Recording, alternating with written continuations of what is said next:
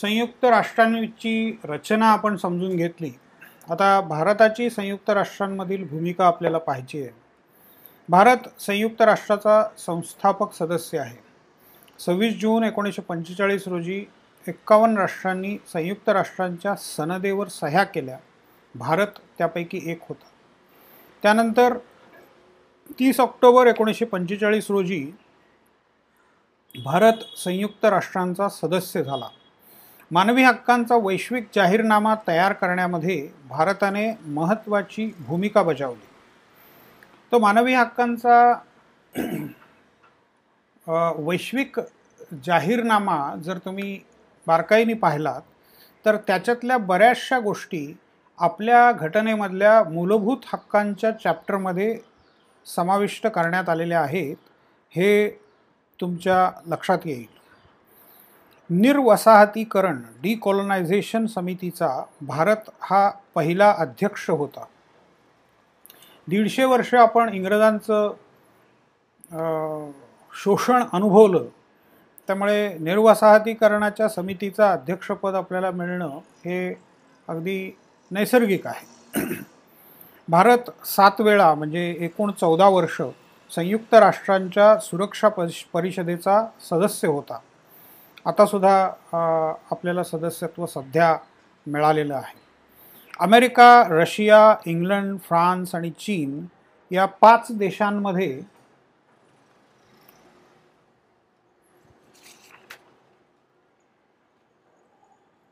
America Russia England France आणि चीन या पाच देशांसारखे सुरक्षा परिषदेचे कायम सदस्यत्व मिळावे ही भारताची इच्छा आहे. जी चार या चार देशांच्या संघटनेमार्फत भारत त्यासाठी प्रयत्न करत आहे.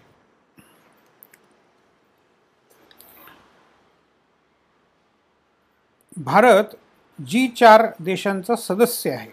जर्मनी ब्राझील जपान आणि भारत हे चार देश एकमेकांना सुरक्षा परिषदेचे कायम सदस्यत्व मिळावे म्हणून प्रयत्न करीत असतात.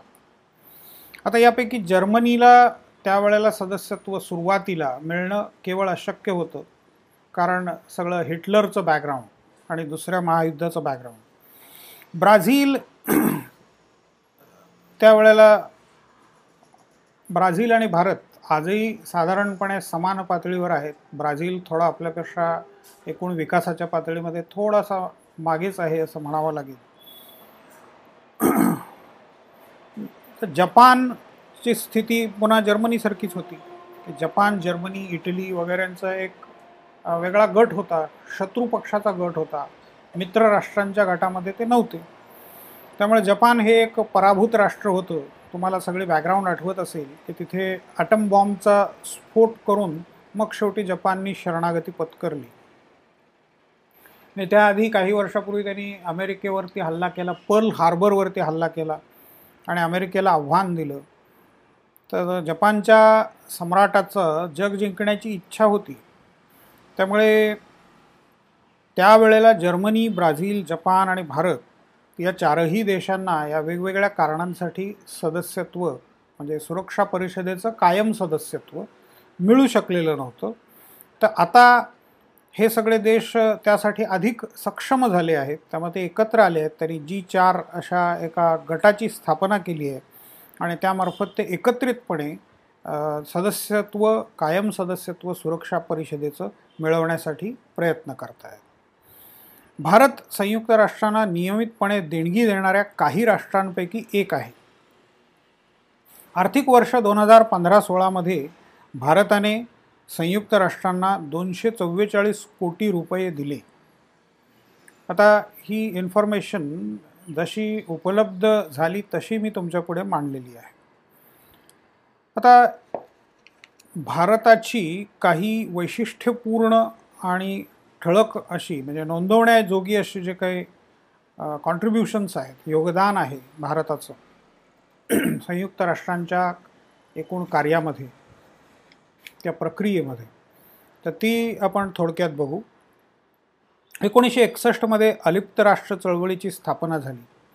विकसनशील देशांचे प्रतिनिधित्व करणारी ही संस्था होती. आज एकशे वीस राष्ट्रीय या चळवळीचे सदस्य आहेत. पंतप्रधान जवाहरलाल नेहरू यांनी या संघटनेच्या स्थापनेमध्ये पुढाकार घेतला होता. भारताने या चळवळीच्या वतीने तिसऱ्या जगाचे अनेक प्रश्न संयुक्त राष्ट्रामध्ये मांडले. विजयालक्ष्मी मं पंडित या संयुक्त राष्ट्र आमसभेच्या पहिल्या निर्वाचित महिला अध्यक्ष झाल्या. त्या आमसभेमध्ये वर्णद्वेष आणि जागतिक शांततेसंबंधी त्या आमसभेमध्ये वर्णद्वेष आणि जागतिक शांततेसंबंधी अनेक प्रस्ताव त्याने मांडले. अनेक वेळेला त्या त्या विषयावरती बोलल्या. संयुक्त राष्ट्रांवर महात्मा गांधींचा बराच प्रभाव पडला. त्यांच्या अहिंसेच्या तत्वाचा संयुक्त राष्ट्रांनी नेहमीच पुरस्कार केला आहे. संयुक्त राष्ट्रांनी दोन हजार सातमध्ये दोन ऑक्टोबर हा महात्मा गांधींचा जन्मदिवस आंतरराष्ट्रीय अहिंसा दिवस म्हणून जाहीर केला आहे. भारताने जागतिक निशस्त्रीकरणाच्या चळवळीला पाठिंबा दिला तसेच शस्त्रस्पर्धा थांबवण्यासाठी प्रयत्न केले. अधिक समान आणि न्यायावर आधारित आंतरराष्ट्रीय अर्थव्यवस्था निर्माण करण्यासाठी प्रयत्न केले. संयुक्त राष्ट्रांच्या अनेक उपक्रमांमध्ये भारताने सहभाग घेतला. संयुक्त राष्ट्र शांततारक्षक दलामधील भारताचे कार्य वाखाणण्यासारखे झाले आहे. संयुक्त राष्ट्रांनी भारताचा आणि सहभागी झालेल्या भारतीय सैनिकांचा गौरव करून वेळोवेळी त्याची पावती दिली आहे. भारताच्या स्थापनेपासूनच संयुक्त राष्ट्रांचा भारत हा सदस्य आहे. भारताने संयुक्त राष्ट्रांच्या वरील सर्व कार्यात एकोणीसशे पंचेचाळीसपर्यंत वरील याचा अर्थ आधी आपण ज्याचा उल्लेख केला त्या सगळ्या कार्यांमध्ये एकोणीसशे पंचेचाळीसपासून आजपर्यंत नेहमीच सहभाग घेतला आहे. संयुक्त राष्ट्रांच्या जाहीरनाम्यामध्ये मांडलेल्या सर्व उद्दिष्टांच्या पूर्तीसाठी भारताने नेहमीच प्रयत्न केले आहेत. Korea Egypt Congo Somalia Haiti Angola Liberia Lebanon Rwanda या सर्व देशांमधील शांततारक्षक दलांमध्ये भारत सहभागी झाला आहे. आजपर्यंत एकूण त्रेचाळीस शांततारक्षक दलांमध्ये भारताने भाग घेतला. भारत स्वतंत्र होण्याआधीच संयुक्त राष्ट्रांचा पूर्ण सदस्य होता. वसाहत आणि वर्णद्वेष या महत्त्वाच्या प्रश्नांवरील लढ्यांमध्ये भारत सहभागी झाला आहे. संयुक्त राष्ट्रांमध्ये एकोणीसशे सेहेचाळीसमध्ये वर्णद्वेषाचा प्रश्न उपस्थित करणारा भारत हा पहिला देश होता. मानवी हक्कांचा जाहीरनामा तयार करताना भारताने हंसा मेहता या गांधीवादी कार्यकर्तीच्या नेतृत्वाखाली आपले मोलाचे योगदान दिले आहे. स्त्री पुरुष समानतेविषयी त्यांनी खास प्रयत्न केले. जाहीरनाम्यामध्ये ऑल मेन याऐवजी ऑल ह्युमन बीइंग्स हा शब्द घाल घालण्याचा आग्रह त्यांनी धरला. सर ए रामस्वामी मुदलियार हे संयुक्त राष्ट्र आर्थिक आणि सामाजिक परिषदेचे पहिले अध्यक्ष होते. एकोणीसशे त्रेपन्नमध्ये विजयालक्ष्मी पंडित यांची संयुक्त राष्ट्रांच्या आमसभेच्या पहिला पहिल्या महिला अध्यक्ष म्हणून निवड झाली. कोरियन युद्धामध्ये युद्ध कायद्यांचा प्रश्न सोडवण्यासाठी भारताने मध्यस्थी केली. एकोणीसशे एकोणपन्नास ते एकोणीसशे चोपन्न या काळात व्हिएटनाम कंबोडिया आणि लाओसची स्थापना झाली. इंडो चायना असं या प्रदेशाला म्हटलं जायचं. फ्रेंचांनी या वसाहती मुक्त केल्या. तिन्ही देशांमध्ये अराजकाची स्थिती होती अंतर्गत संघर्ष होते तेथील परिस्थितीची पाहणी आणि नियंत्रण करण्यासाठी स्थापन केलेल्या तीन आयोगांचे अध्यक्षपद भारताने भूषवले. एकोणीसशे छप्पनमध्ये सुएज कालव्याच्या नियंत्रणावरून निर्माण झालेल्या वादात भारताने आणि विशेषत पंतप्रधान जवाहरलाल नेहरूंनी महत्त्वाची भूमिका बजावली. एकोणीसशे साठमध्ये वसाहतींना स्वातंत्र्य देण्यासंबंधीच्या घोषणेवर भारताने सही केली. संयुक्त राष्ट्रांनी पर्यावरण संरक्षणासंदर्भात आयोजित केलेल्या विविध परिषदांमध्ये भारताने भाग घेतला. अलीकडेच भारताची आंतरराष्ट्रीय अंमली पदार्थ नियंत्रण मंडळावरती निवड झाली. अंमली पदार्थ नार्कॉटिक्स शाश्वत विकासाचे प्रतिमान तयार करण्यासाठी भारताने बरेच प्रयत्न केले आहेत.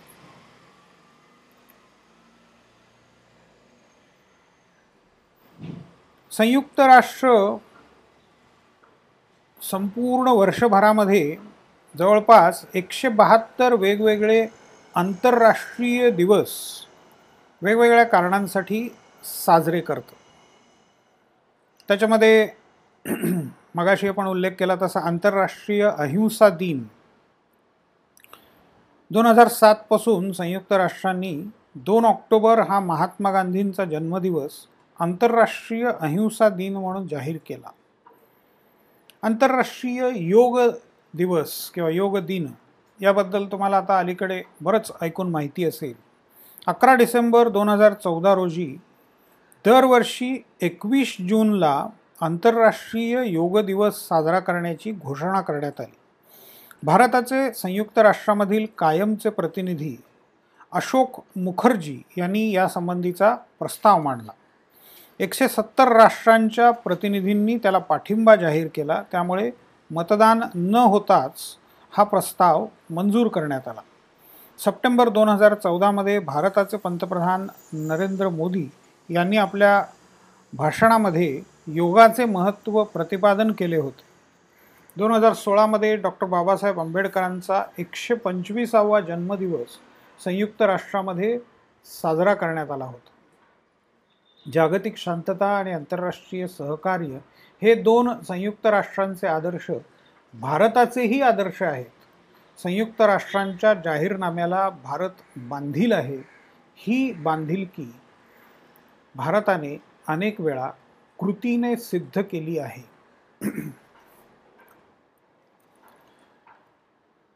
निर्वसाहतीच्या क्षेत्रामध्ये डिकॉलनायझेशन भारताने बरंच मोठं योगदान दिलेलं आहे. वसाहतवादाचा अतिशय वाईट अनुभव भारताने घेतला होता. एकशे पन्नास वर्ष ब्रिटिशांनी भारताचे शोषण केले. अगदी त्याच्यापेक्षा जास्तच म्हणावं लागेल. इथले उद्योग नष्ट केले. म्हणजे इथल्या हातमागाचा जो उद्योग आहे त्याच्या तो नष्ट करण्याच्या भयंकर कथा म्हणजे इथे अतिशय तलम असं सिल्कचं कापड एखाद्या काड्याच्या पेटीमध्ये मावेल एवढं सिल्कचं कापड तयार केलं जायचं बंगाल बिहारमध्ये. तर त्याला बाजारामध्ये मागणी पण प्रचंड होती किंमत पण होती. तर ती एक प्रकारे ब्रिटिशांना स्पर्धा वाटली आणि हे जे काही उद्योग आहेत हे नष्ट केल्याशिवाय आपल्याला इथल्या बाजारामध्ये पाय रोवता येणार नाही हे त्यांचं गणित होतं. त्या गणिताप्रमाणे मग त्यांनी हातमाग उद्योग हर प्रकारे उद्ध्वस्त करण्याचा प्रयत्न केला.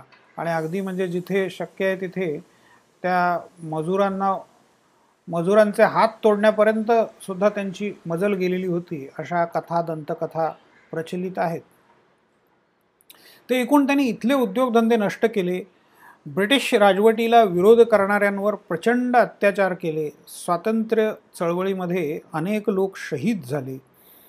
चौदा डिसेंबर एकोणीसशे साठ रोजी संयुक्त राष्ट्र आमसभेने सर्व वसाहतींना स्वातंत्र्य देण्याचा आणि वसाहतवादाचा अंत करण्याचा ठराव मांडला. भारताने त्याला पाठिंबा दिला. पारतंत्र्यात असलेल्या सर्व प्रदेशांना स्वातंत्र्य देऊन त्यांचे राष्ट्रराज्य उभे करून त्यांच्या विचारांप्रमाणे जगण्याचा अधिकार त्यांना दिला पाहिजे असं या ठरावामध्ये नमूद करण्यात आले होते. भारताला निर्वसाहतीकरण समितीचा पहिला अध्यक्ष नेमले गेले. ही समिती आजही कार्यरत आहे कारण आजही असे बरेच छोटे प्रदेश आहेत जे ब्रिटन अमेरिका फ्रान्स ऑस्ट्रेलिया इत्यादी देशांच्या ताब्यात आहे. भारताने वर्णद्वेष आणि वांशिक भेदभाव या संदर्भातही बरंच कार्य केलेलं आहे. या दोन्ही प्रश्नांच्या विरोधात भारताने संयुक्त राष्ट्रांना नेहमीच भक्कम साथ दिली. याबाबत आमसभेची उपस उपसमिती स्थापन करण्यामध्ये भारताने पुढाकार घेतला. एकोणीसशे पासष्ट साली सर्व प्रकारच्या वंश सर्व प्रकारचा वंशभेद संपवण्यासाठी केलेल्या करारावर सह्या करणाऱ्या देशांमध्ये भारत पुढे होता. तिसऱ्या जगाचे नेतृत्व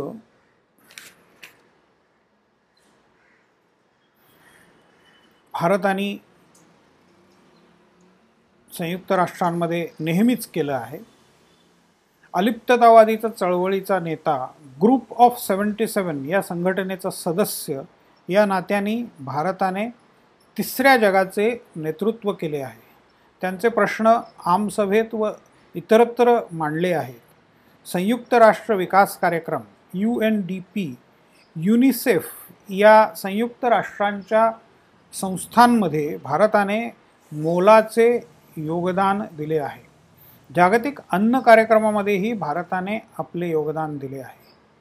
निशस्त्रीकरण शस्त्रस्पर्धा थांबवणे न्याय आंतरराष्ट्रीय व्यवस्था स्थापन करणे यासाठी त्यांनी अनेक प्रयत्न केले.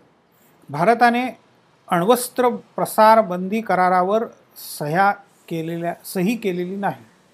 ज्यांच्याकडे अण्वस्त्रे आहेत त्यांनीच या करारावर सह्या केल्या आहेत. त्यांनी आधी आपली अण्वस्त्रे नष्ट करावीत त्यानंतर भारत या करारावर सही करण्याचा विचार करेल अशी भूमिका भारताने घेतली. पाकिस्तान आणि चीनसारखे अण्वस्त्रधारी देश शेजारी असताना भारत अण्वस्त्र प्रसार बंदी करारावर सही करू शकत नाही. सुरक्षेसाठी भारताला अण्वस्त्रधारी होणे आवश्यक आहे अशी भारताची भूमिका आहे. एकोणीसशे चौऱ्याहत्तरमध्ये भारताने अणुस्फोट घडवून आणले. एकोणीसशे अठ्ठ्याण्णवमध्ये भारताने अण्वस्त्रधारी असल्याचे जाहीर प्रतिपादन केले. जैविक आणि रासायनिक अस्त्रांचा नाश करण्यासाठीच्या करारावर मात्र भारताने सह्या केल्या आहे. पर्यावरणाच्या प्रश्नासंबंधी भारताने संयुक्त राष्ट्रांबरोबर बरंच महत्त्वाचं कार्य केलेलं आहे. भारत बेसिक या दक्षिण आफ्रिका चीन आणि ब्राझील बरोबरच्या गटामध्ये सहभागी आहे. या देशांच्या इंग्रजी अध्यक्षरांपासून बेसिक हा शब्द तयार करण्यात आलेला आहे. म्हणजे Brazil South Africa India China B S म्हणजे बी ए ब्राझीलसाठी घेण्यात आलं आहे साऊथ आफ्रिका याच्यामधला एस घेण्यात आलेला आहे. इंडियाचा आय आणि चायनाचा सी. असं बेसिक हा शब्द तयार केलेला आहे. तर या गटाला या गटाने अमेरिकेला कोपनहेगन करारावर सही करण्याचे महत्त्व पटवून दिले. तीन ते चौदा जून एकोणीसशे ब्याण्णव या दिवसात ब्राझीलची राजधानी रिओ डी जानिरो इथे संयुक्त राष्ट्र पर्यावरण आणि विकास परिषद भरली होती. यालाच अर्थ समिट असेही म्हणतात. या परिषदेमध्ये पहिल्यांदाच जागतिक पातळीवर पर्यावरण आणि विकास यांच्यामध्ये संतुलन राखून पृथ्वी कशी वाचवता येईल यावर चर्चा झाली. शाश्वत विकास ही संकल्पना याच परिषदेमध्ये पहिल्यांदा मांडण्यात आली. भारत या परिषदेमध्ये सहभागी झाला होता. भारताने एकोणीसशे सत्त्याण्णव साली जपानमधील क्योटो येथे क्योटो करारावर सह्या केल्या. याच्यामध्ये भारत सामील झाला. दोन हजार दोनमध्ये दक्षिण आफ्रिकेची राजधानी जोहान्सबर्ग येथे जागतिक शाश्वत शाश्वत विकास परिषद आयोजित करण्यात आली होती. भारत या परिषदेमध्येही सामील झाला होता. विकसित देशांनी विकसनशील देशांपेक्षा अधिक भांडवलाची गुंतवणूक करून पर्यावरणा संरक्षण पर्यावरण संरक्षणाचे कार्य करावे. त्यांनी विकसनशील देशांना हरित तंत्रज्ञान द्यावे. ग्रीन टेक्नॉलॉजी ज्याला म्हणतो आपण. या संयुक्त राष्ट्राच्या मताला भारताने पाठिंबा दिला आहे. दहशतवाद विरोधी कारवायांमध्ये भारत नेहमीच संयुक्त राष्ट्राला मदत करत आलेला आहे. भारताने एकोणीसशे शहाण्णवपासून सर्वसमावेशक आंतरराष्ट्रीय दहशतवाद विरोधी करार करण्याचा आग्रह धरला आहे. दहशतवाद आणि दहशतवादी यांच्या व्याख्येवर एकमत न झाल्यामुळे आजपर्यंत या करारावर सह्या होऊ शकलेल्या नाहीत. दहशतवादाच्या व्याख्येमध्ये स्वातंत्र्यासाठी चाललेल्या चळवळींना घेणार का आणि एखाद्या देशाच्या लष्कराने केलेल्या कारवाईला दहशतवादी कारवाई म्हणणार का असे दोन वादग्रस्त प्रश्न उभे राहिले आहेत. त्यावर सर्व देशांचे एकमत होत नाही त्यामुळे करार प्रत्यक्षात येत नाही. भारतात सव्वीस नोव्हेंबर दोन हजार आठ रोजी झालेल्या हल्ल्यानंतर आणि जुलै दोन हजार सोळामध्ये बांगलादेशमधील ढाका येथे होले आर्टिसान बेकरीवर झालेल्या हल्ल्यानंतर भारताने या कराराचा आग्रह धरला. पंतप्रधान मोदी यांनी आमसभेच्या अधिवेशनामधील आपल्या भाषणात याचा उल्लेख केला परंतु अजूनही हा करार झालेला नाही. मानवी हक्कांसंबंधी याच प्रकारे भारत आणि संयुक्त राष्ट्र यांच्यामध्ये एकत्रितपणे मोठं कार्य झालेलं आहे. मार्च दोन हजार सहामध्ये स्थापन झालेल्या संयुक्त राष्ट्र मानवी हक्क परिषदेचा म्हणजे U U N human rights काउन्सिलचा दोन हजार एकोणीस ते दोन हजार एकवीस या कालावधीसाठी भारत सदस्य झाला आहे. यापूर्वीही दोन हजार सहा सात दोन हजार आठ ते दहा दोन हजार बारा ते चौदा आणि दोन हजार पंधरा ते सतरा अशा कालावधीसाठी भारताची या परिषदेवर नियुक्ती झाली होती.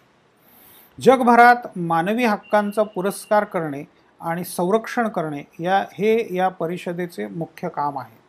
या परिषदेत एकूण सत्तेचाळीस सदस्य असतात. आमसभेच्या सदस्यांकडून त्यांची निवड होते. तिचे मुख्यालय जिनेव्हा येथे आहे. एकोणीसशे सत्तेचाळीस अठ्ठेचाळीसमध्ये मानवी हक्कांचा जाहीरनामा तयार करण्याच्या प्रक्रियेत भारत सहभागी होता. हंसा मेहता या गांधीवादी कार्यकर्तीने या कामात सक्रिय सहभाग घेतला. लैंगिक शोषण आणि अत्याचाराला बळी पडलेल्यांच्या मदतीसाठी संयुक्त राष्ट्रांनी दोन हजार सोळा साली एका विश्वस्त निधीची स्थापना केली. लायबेरिया मध्य अमेरिकन गणराज्य आणि काँगो लोकशाही गणराज्यामध्ये या निधीच्या आधारे मे दोन हजार एकोणीसपर्यंत चौतीसशे पीडितांना लाभ मिळाला. भारतासहित एकोणीस देशांनी या निधीसाठी पैशाच्या आणि इतर स्वरूपात आपले योगदान दिले आहे. संयुक्त राष्ट्रांमध्ये भारताचं एक स्थायी मिशन आहे. म्हणजे स्थायी स्वरूपाची प्रशासकीय व्यवस्था तिथे आहे. सध्या श्री सय्यद अकबरुद्दीन हे त्याचे प्रमुख आहेत. त्यांच्या विशेष प्रयत्नांमुळेच कुप्रसिद्ध दहशतवादी मसहूद मसूद अझरला संयुक्त राष्ट्रांनी दहशतवादी घोषित केलं. भारत आणि संयुक्त राष्ट्र शांतता दल याचं कार्य बरंच मोठं आहे. म्हणजे संयुक्त राष्ट्र शांतता दलामध्ये भारतीय सैन्यानी भारतीय पोलीस अधिकाऱ्यांनी आणि काही प्रशासकीय अधिकाऱ्यांनी अतिशय मोठ्या प्रमाणावरती कॉन्ट्रीब्युशन दिलेलं आहे. त्यामुळे त्याचा विचार आपण पुढच्या विभागामध्ये स्वतंत्रपणे करू. भारत आणि संयुक्त राष्ट्र शांतता रक्षक दल संयुक्त राष्ट्र सुरक्षा परिषदेला जागतिक शांतता रक्षणाच्या दृष्टीने काही पावले उचलण्याचा आणि काही लष्करी कारवाई करण्याचा अधिकार आहे. अंतर्गत यादवी युद्ध किंवा आंतरराष्ट्रीय संघर्षाच्या प्रसंगात संबंधित राष्ट्रांना शांतता प्रस्थापनेच्या कार्यात मदत करण्याचे काम सुरक्षा परिषद करते. एकोणीसशे पंचेचाळीसपर्यंत एकोणीसशे पंचेचाळीसपासून आजपर्यंत संयुक्त राष्ट्र शांतता रक्षक दलांचे काम वाढतच गेले आहे.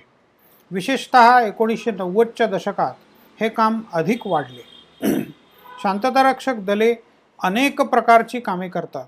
यामध्ये रस्ते बांधणी सिग्नल यंत्रणांची उभारणी दवाखाने शाळा प्रौढ शिक्षण केंद्रे उभी करणं प्रशासन यंत्रणा उभी करणं उद्ध्वस्त वस्त्यांचे पुनर्वसन करणं निर्वासितांना मदत करणं निवडणूक घेणे इत्यादी.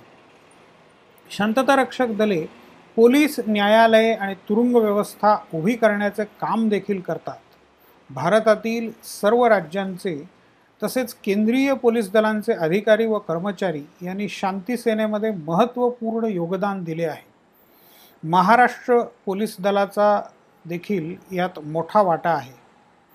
पोलीस निरीक्षक पदावर असलेल्या धनश्री करमरकर या अधिकारी महिलेने दोन हजार आठपासून दोन हजार सोळापर्यंत सुरुवातीस सुदानमध्ये म्हणजे दोन हजार आठ ते नऊ संयुक्त राष्ट्रांच्या सुदान मिशनमध्ये आणि नंतर दक्षिण सुदानमध्ये दोन हजार दहा ते सोळा संयुक्त राष्ट्र विकास कार्यक्रमातर्फे U N D P United Nations Development Programme police न्यायालये आणि तुरुंग व्यवस्था उभी करण्याचे काम केले. तसेच पोलीस उप अधीक्षक सुरेखा दुग्गे गोपिका जहागीरदार पोलीस पोलीस निरीक्षक श्री सचिन कदम ज्ञानेश्वर वाघ ज्ञानेश्वर वाघ श्रीमती मृदुला दिघे स्वप्ना बोकील यासारख्या अनेकांनी कॅरेबियन देश हायटी दक्षिण सुदान तिमूर लेस्टेमध्ये शांतता रक्षक दलाचे काम केले. भारतीय लष्कर त्याच्या अत्यंत व्यावसायिक कामगिरीमुळे प्रसिद्ध आहे. भारताने आजवर इतर राष्ट्रांच्या तुलनेत सर्वाधिक संख्येने सैनिक पोलीस आणि मुलकी सेवेतील अधिकारी शांतता रक्षक दलांच्या कार्यासाठी पाठवले आहेत. त्यापैकी काही जणांना काम करताना हौतात्म्य प्राप्त झाले आहे. एकोणीसशे पन्नासपासून आजपर्यंत झालेल्या एकाहत्तरपैकी पन्नास शांतता रक्षणासाठीच्या मोहिमांमध्ये दोन लाखाहून अधिक सैनिक पोलीस आणि प्रशासकीय अधिकारी पाठवून भारताने संयुक्त राष्ट्रांना मदत केली आहे.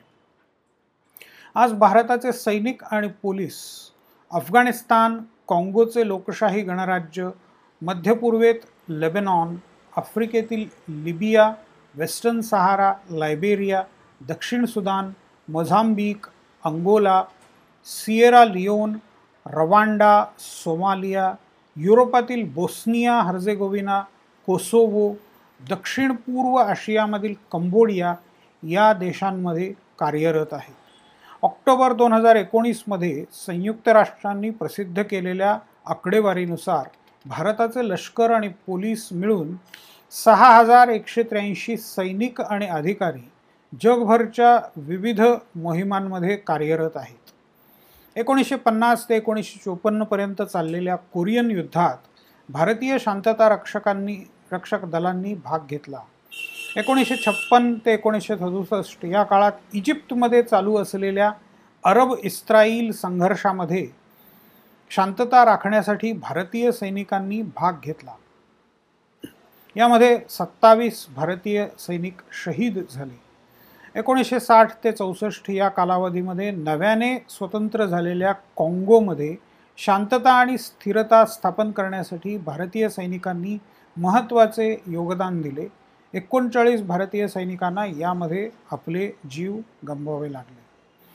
सर्व युद्धग्रस्त प्रदेशात सुरुंग ठेवण्याचे सुरुंग पेरून ठेवण्याचे प्रमाण प्रचंड आहे. एखादे सैन्य माघार घेताना शत्रूच्या प्रदेशात सुरुंग पेरून ठेवते. नंतर त्या भागातून जाणाऱ्या प्रत्येकाच्या जीवाला धोका निर्माण होतो. आणि सैनिकांपेक्षा सामान्य माणसाच्या जीवनाला जीवाला यामुळे जास्त धोका निर्माण होतो कारण सैनिकांकडे सुरुंग शोधण्याची उपकरणं असतात त्यांना साधारणपणे अंदाज असतो की इथे सुरुंग पेरलेले असतील. त्याप्रमाणे आधी ते शोधतात त्याचा पूर्ण नायनाट करतात आणि मग तिथून जातात. परंतु सामान्य माणसाला याची कल्पना नसते. ते सरळ तिथे शेती किंवा इतर कुठल्या तरी खोदकामाला सुरुवात करतात आणि मग सुरुंग स्फोट होतो आणि शारीरिक आर्थिक नुकसान होतं. सैन्य सामान्य सामान्य नागरिक आणि जनावरे सर्वांनाच याचे परिणाम भोगावे लागतात. जगभरात कित्येकांच्या पायाखाली अचानक सुरुंगस्फोट होऊन मृत्यू झाला आहे. कित्येकांना कायमचे अपंगत्व आले आहे. हे सुरुंग शोधून नष्ट करण्याच्या शास्त्रात भारतीय लष्करातील अधिकारी आणि सैनिक पारंगत आहेत. जगभरातील अनेक ठिकाणी भारतीय सैनिकांनी स्थानिकांना सुरुंग शोधून नष्ट करण्याचे प्रशिक्षण दिले आहे. या मोहिमेतील कामगिरीबद्दल कॅप्टन गुरुबच्चन सिंग सलारिया यांना मरणोपरांत परमवीर चक्र भारतातील सर्वोच्च लष्करी पुरस्कार प्रदान करण्यात आला होता. Major general I K Rikhye यांची संयुक्त राष्ट्र महासचिवांचे लष्करी सल्लागार म्हणून एकोणीसशे साठ ते एकोणीसशे सदुसष्ट या कालावधीसाठी नियुक्ती झाली होती. आजवर पंधरा भारतीय उच्चपदस्थ लष्करी अधिकाऱ्यांची शांतता रक्षक दलांच्या प्रमुखपदी निवड झाली आहे. लेफ्टनंट जनरल सतीश नंबियार हे एकोणीसशे ब्याण्णव त्र्याण्णवमध्ये युगोस्लावियामध्ये पाठवलेल्या शांतीसेनेचे प्रमुख होते. त्यांचे मोठे भाऊ विजय नंबियार यांनी संयुक्त राष्ट्रांचे अवर सचिव फर्स्ट अंडर सेक्रेटरी जनरल म्हणून काम पाहिले आहे. एकोणीसशे नव्वदमध्ये नामेबिया या पश्चिम आफ्रिकेतील राष्ट्राला स्वातंत्र्य मिळाले. तिथे राजकीय स्वात संस्था उभ्या करण्याच्या कामात भारतीय सैनिकांनी मदत केली. दोन हजार चौदामध्ये सिरियामधील गोलान हाईट्स येथे काम करताना अल नुसरा या दहशतवादी गटाने भारतीय शांती सैनिकांना काही काळासाठी बंदी बनवून ओलीस ठेवले होते. नंतर त्यांची सुटका झाली. दोन हजार सात ते सोळा या कालावधीत संयुक्त राष्ट्रांचे महासचिव असलेल्या बान की मून यांनी भारताच्या कामगिरीबद्दल कौतुकाचे उद्गार काढले होते. ते म्हणतात सायप्रसपासून सुदानपर्यंत कोसोवोपासून आयव्हरी कोस्ट फ्रेंचमध्ये त्याला कोटडी व्हा असं म्हणतात. लेबेनॉनपासून गोलान हाईट्सपर्यंत जॉर्जियापासून टिमोर लेस्टे म्हणजे ईस्ट टिमोरपर्यंत भारताचे सैनिक पोलीस डॉक्टर्स इंजिनियर्स सर्वत्र कार्यरत आहेत. दोन हजार सात ते सोळा या कालावधीमध्ये भारताने लायबेरिया या पश्चिम आफ्रिकेतील देशामध्ये अंतर्गत बंडाळी शांत करण्यासाठी सर्व महिला असलेले एक दल पाठवले होते. या दलाने आपले काम यशस्वीरित्या पूर्ण केले. या महिलांना या त्या देशातील महिलांनी आपले आदर्श मानले. या कालावधीमध्ये लायबेरियामधील पोलीस आणि लष्करातील महिलांची संख्या सहावरून सतरा टक्क्यांवर गेली. या महिलांनी चोवीस तास सुरक्षा रक्षकाचे काम करणे सार्वजनिक शिस्त राखणे रात्रीची गस्त स्थानिक पोलिसांना प्रशिक्षण इत्यादी कामे केली. दक्षिण सुदानमध्ये भारतीय पशुवैद्यक तत्व तज्ज्ञांनी स्थानिक शेतकऱ्यांना जनावरांना साथीच्या रोगांपासून मुक्त करून अधिक सशक्त कसे करता येईल ते शिकवले. भारतीय डॉक्टरांनी अनेक फिर फिरते दवाखाने चालवून रुग्णांना मोफत सुविधा प्रदान केल्या. नागरिकांना व्यावसायिक प्रशिक्षण देण्याचे कार्यही दक्षिण सुदानमध्ये भारतीय गटाने केले. या सर्वांचा संयुक्त राष्ट्रांनी वेळोवेळी पदके आणि बक्षिसे देऊन गौरव केला आहे. दिल्लीमध्ये दोन हजार सालापासून संयुक्त राष्ट्रांच्या शांतता रक्षण कार्याचे प्रशिक्षण देणारी आंतरराष्ट्रीय संस्था आपले कार्य करीत आहे. या संस्थेने आजवर हजारो शांती सैनिकांना प्रशिक्षण दिले आहे. या संस्थेसंबंधीची लिंक वेब पेजवर तुम्हाला पाहायला मिळेल.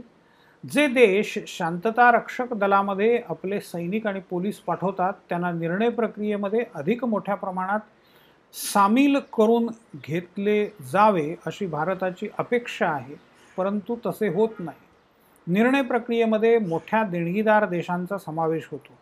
संयुक्त राष्ट्रांच्या एकूण अर्थसंकल्पाच्या एक टक्क्यापेक्षाही कमी देणगी भारत देतो. चीन आठ टक्के तर अमेरिका वीस टक्क्यावरून अधिक इतका वाटा उचलते. संयुक्त राष्ट्र सुरक्षा परिषदेमध्ये आता सुरक्षा दलांशी म्हणजे शांतता रक्षक दलामध्ये भारताने जे काम केलं ते आपण पाहिलं. तर त्याचं सगळं नियंत्रण किंवा त्याचं सगळं नियोजन हे संयुक्त राष्ट्र सुरक्षा परिषदेमध्ये केलं जातं. आणि या परिषदेमध्ये त्याची जी रचना आहे त्याच्यामध्ये सुधारणा करण्यात यावी अशी मागणी भारताने नेहमीच केलेली आहे. भारताने नेहमी संयुक्त राष्ट्रांना एक आंतरराष्ट्रीय संघटना म्हणून महत्त्व दिले. भारताला असेही वाटते की जगातील बरस बदलत्या परिस्थितीचे प्रतिबिंब संयुक्त राष्ट्रांच्या रचनेमध्ये दिसले पाहिजे. सुरक्षा परिषद ही संयुक्त राष्ट्रांमधील सर्वात महत्त्वाची संघटना. या संघटनेत आपण मागे पाहिलं तसं एकूण पंधरा सदस्य आहेत. त्यापैकी पाच आपण पाहिले की ते परमनंट सदस्य आहेत कायमस्वरूपी आणि दहा सदस्य दोन वर्षाच्या कालावधीसाठी आमसभेकडून निवडून दिले जातात. पाच स्थायी सदस्यांना नकाराधिकार असतो हे सगळं आपण पाहिलं. या नकाराधिकाराचा शीतयुद्धाच्या दरम्यान अमेरिका आणि रशिया यांनी एकमेकांच्या विरोधात वापर केला आणि त्याच्यामुळे एकूण सुरक्षा परिषदेचं काम फारसं चालू शकलं नाही. आता हा नकाराधिकार असतो म्हणजे काय? तर याचा अर्थ पंधरापैकी चौदा सदस्यांनी एखाद्या प्रस्तावाला पाठिंबा दिला आणि एका स्थायी सदस्याने नकाराधिकार वापरला म्हणजेच प्रस्ताव नाकारला तर तो प्रस्ताव संमत होत नाही. शीतयुद्धाच्या दरम्यान अमेरिका आणि सोव्हिएट रशिया या दोन स्थायी सदस्य देशांनी आपल्या मित्रराष्ट्रांच्या विरुद्धचे ठराव संमत होऊ दिले नाहीत. त्यामुळे सुरक्षा परिषदेला आणि संयुक्त राष्ट्रांना फारशा प्रभावीपणे काम करता आले नाही. शीतयुद्धानंतरही त्या परिस्थितीत फार बदल झालेला नाही. शीतयुद्धानंतर जागतिक परिस्थितीमध्ये बदल झाला आहे. जी चार राष्ट्रांना म्हणजेच भारत ब्राझील जपान आणि जर्मनी सुरक्षा परिषदेमध्ये स्थायी सदस्य सदस्यत्व हवे आहे. हे चारही सदस्य एकमेकांना स्थायी सदस्यत्वासाठी पाठिंबा देतात. संयुक्त राष्ट्रांच्या अनेक सदस्य राष्ट्रांनीही सुरक्षा परिषदेची रचना अन्याय्य आहे हे वेगवेगळ्या ठिकाणी नमूद केलेले आहे. त्यांच्या मते सुरक्षा परिषदेमध्ये जगातील सर्व देशांना अधिक चांगले प्रति प्रतिनिधित्व मिळाले पाहिजे. एकोणीसशे त्र्याण्णवपासून सुरक्षा परिषदेची रचना सुधारण्यासाठी अनेक प्रस्ताव मांडण्यात आले आहेत. परंतु त्यापैकी एकाही प्रस्तावावर एकमत होऊ शकलेले नाही. पाच स्थायी सदस्यांना राष्ट्र सदस्य राष्ट्रांना जैसे थे परिस्थिती हवी आहे बदल नको आहे. सुरक्षा परिषदेच्या रचनेमध्ये सुधारणा करायची असल्यास आमसभेचे दोन तृतीयांश बहुमत आणि सुरक्षा परिषदेच्या सर्व स्थायी सदस्यांची मान्यता आवश्यक असते. संयुक्त राष्ट्रांची सदस्य संख्या सुरुवातीच्या एक्कावन्नपासून आज एकशे त्र्याण्णवपर्यंत येऊन पोचली आहे परंतु सुरक्षा परिषदेच्या संख्येमध्ये बदल नाही. फक्त एकदा म्हणजे एकोणीसशे त्रेसष्टमध्ये ही संख्या अकरावरून पंधरा करण्यात आली. स्थायी सदस्यांची संख्या सुरुवातीपासून तेवढीच आहे. भारताने संयुक्त राष्ट्रांच्या विविध कार्यात मोठ्या प्रमाणात सहभाग घेतला आहे. भारताची लोकसंख्या आकारमान सकल राष्ट्रीय उत्पन्न आदी बाबी लक्षात घेता भारताला स्थायी सदस्यत्व मिळाले पाहिजे अशी भारत सरकारची आणि भारताच्या मित्र राष्ट्रांची भूमिका आहे. सर्व रेफरन्सेस इथे डिस्क्रिप्शनमध्ये जी वेबपेजची लिंक दिलेली आहे त्या लिंकवर आहे. अधिक माहितीसाठी इथे क्लिक करा असं डिस्क्रिप्शनमध्ये तुम्हाला दिसेल. तिथे क्लिक करून तुम्ही अधिक माहिती संयुक्त राष्ट्रांसंबंधी मिळवू शकता. बरेच संदर्भ त्या पेजवर मी दिलेले आहेत. काही फोटो टाकतो आहे अजूनही. म्हणजे हे रेकॉर्डिंग आणि ते वेब पेज हे थोडंसं अपडेट होत राहील. रेकॉर्डिंगमध्ये फारसं अपडेशन नाही होणार. परंतु वेब पेजवरती अपडेट केलं जाईल. या डिस्क्रिप्शनमध्ये त्याच्याशिवाय मी हे लेक्चर कोणत्या तारखेसाठी लेक रेकॉर्ड केलेलं आहे कोणत्या तासासाठी ते दिलेलं आहे परंतु ते लेक्चर आत्तापासूनच सर्वांसाठी उपलब्ध झालेलं आहे. तुम्ही इथपर्यंत आलेलात हे ऐकताय याचा अर्थ तुम्हाला ते माहिती आहे. आणि प्रत्येक डिस्क्रिप्शनमध्ये सहसा मी सिलेबसची लिंक पण दिलेली आहे. तर ती सिलेबसची सिलेबसची माहिती तुम्ही घेतली असेलच सिलेबस पूर्णपणे वाचा लक्षात घ्या. त्याच्याप्रमाणे केलेले हे व्हिडिओ रेकॉर्डिंग्स ऑडिओ रेकॉर्डिंग्स हे सर्व पहा ऐका. ज्या काही जे काही संदर्भ दिले आहेत ते प्रत्यक्ष नेटवर जाऊन पहा. त्याच्यावरून काही माहिती मिळते. या सगळ्यांच्या नोट्स काढा. आणि सरावासाठी काही प्रश्न पुढच्या आठवड्यामध्ये पुढच्या एक दोन आठवड्यामध्ये मी देईन. प्रोजेक्टसाठीची लिंक तुमच्या आधीच दिलेली आहे. तिथे तुमचे प्रोजेक्ट तुम्ही अपलोड करू शकता. जास्तीत जास्त आठ नऊ दहा पानांचा प्रोजेक्ट तुमचा असू द्या. तुम्ही कॉम्प्युटरवर टाईप करत असाल तर ते सगळ्यात उत्तम आदर्श. परंतु नसेल तर हाताने लिहा त्याचे फोटो काढा.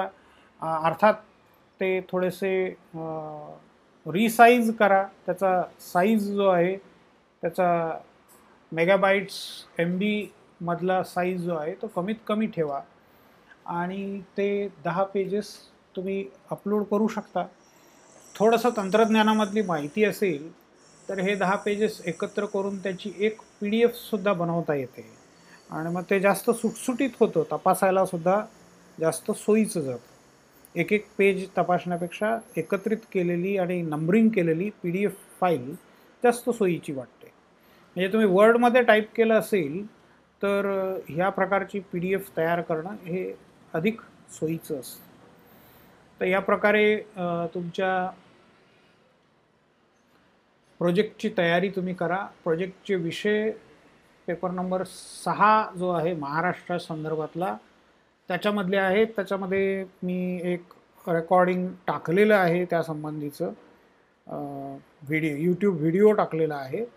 राजकीय पक्ष आहेत स्वयंसेवी संस्था आहेत शेतकऱ्यांच्या चळवळी उद्योग आणि राजकारण आदिवासींच्या चळवळी किंवा पर्यायी विकासाची प्रतिमानं जी आहेत त्यांचा तुम्ही अभ्यास करू शकता.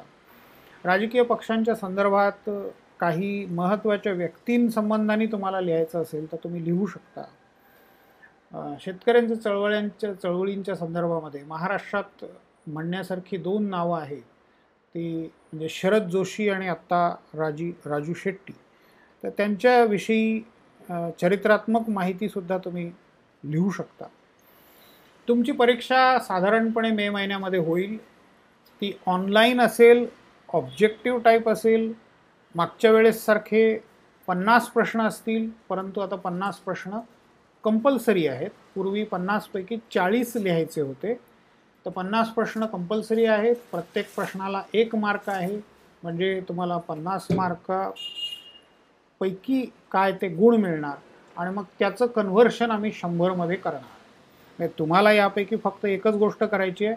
अभ्यास करून प्रश्नपत्रिका सोडवायची आहे. बाकी कन्व्हर्शन मार्कलिस्ट वगैरे वगैरे सगळं कॉलेजचं काम आहे आणि ते कॉलेज यथार्थपणे करत राहील.